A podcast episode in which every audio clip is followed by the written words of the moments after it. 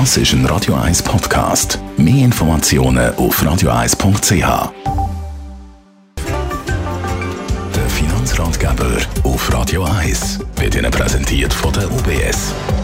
Nachhaltigkeit natürlich ein riesengroßes Thema, auch bei der Immobilien. Energetische Sanierung ist das Thema. Stefan Stotz, Regionaldirektor UBS Zürich. Was muss man in diesem Zusammenhang wissen? Ja, grüezi miteinander. Ähm, aktuell in aller Munde steigen die Energiepreise, Strommangellage. Ähm, dann ist natürlich schnell der Blick mal so aufs Liegenschaftenportfolio, weil nämlich 40 Prozent vom Energieverbrauch das machen alle die Liegenschaften, die wir hier in der Schweiz haben.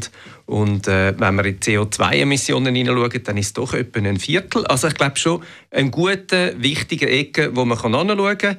Wenn wir also ein bisschen schauen, äh, wie alt das denn die Immobilien sind im Schweizer Bestand und wie renoviert wird, dann könnte man eigentlich schon sagen, so etwa 1,5 Millionen Häuser in der Schweiz, oder die sollten eigentlich aus einer energetischen Perspektive dringendst saniert werden. Und wenn man so ein bisschen schaut, wie viele Häuser das dann jedes Jahr in der Schweiz saniert werden, dann sind wir natürlich ganz weit weg davon von dem. Warum ist das eben jetzt ein guter Zeitpunkt, um das zu machen?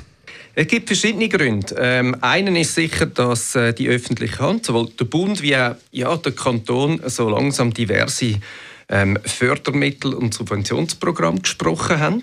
Ähm, das sind so Programme, die eigentlich unterstützen, dass wir alle, ähm, die Eigentumsbesitzer sind, äh, so im Bereich von ähm, Wärmebereich, ähm, von Stromeffizienz und aber auch von Photovoltaik Investitionen tätigen. Also man ist dort unterstützt.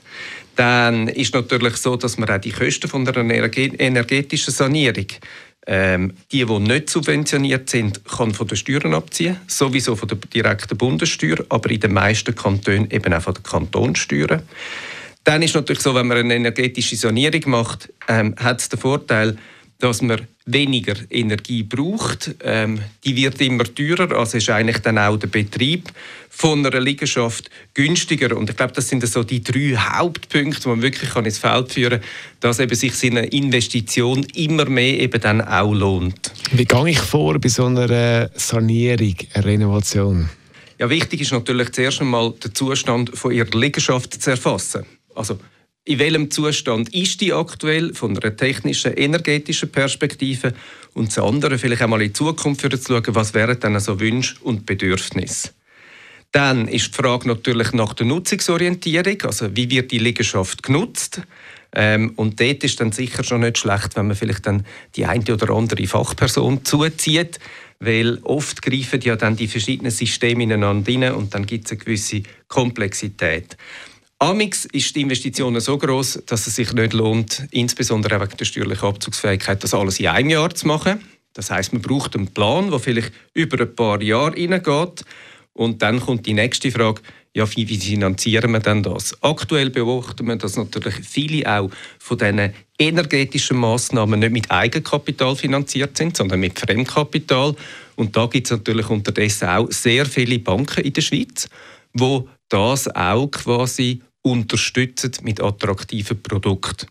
Wenn Sie dann einen Plan haben und eine Finanzierung, dann glaube ich, ist wichtig, dass man genug Zeit einplant, weil Bauen, das wissen wir alle, kann zum Teil dann auch ein bisschen anders aussehen, als man meint und auch von dem her, dass man dann auch insbesondere wenn man selber drin wohnt, auch komfortabel ist. Der Stefan Stotz ist das UBS, Regionaldirektor Zürich zum Thema Nachhaltigkeit. Das ist ein Radio 1 Podcast. Mehr Informationen auf radio1.ch.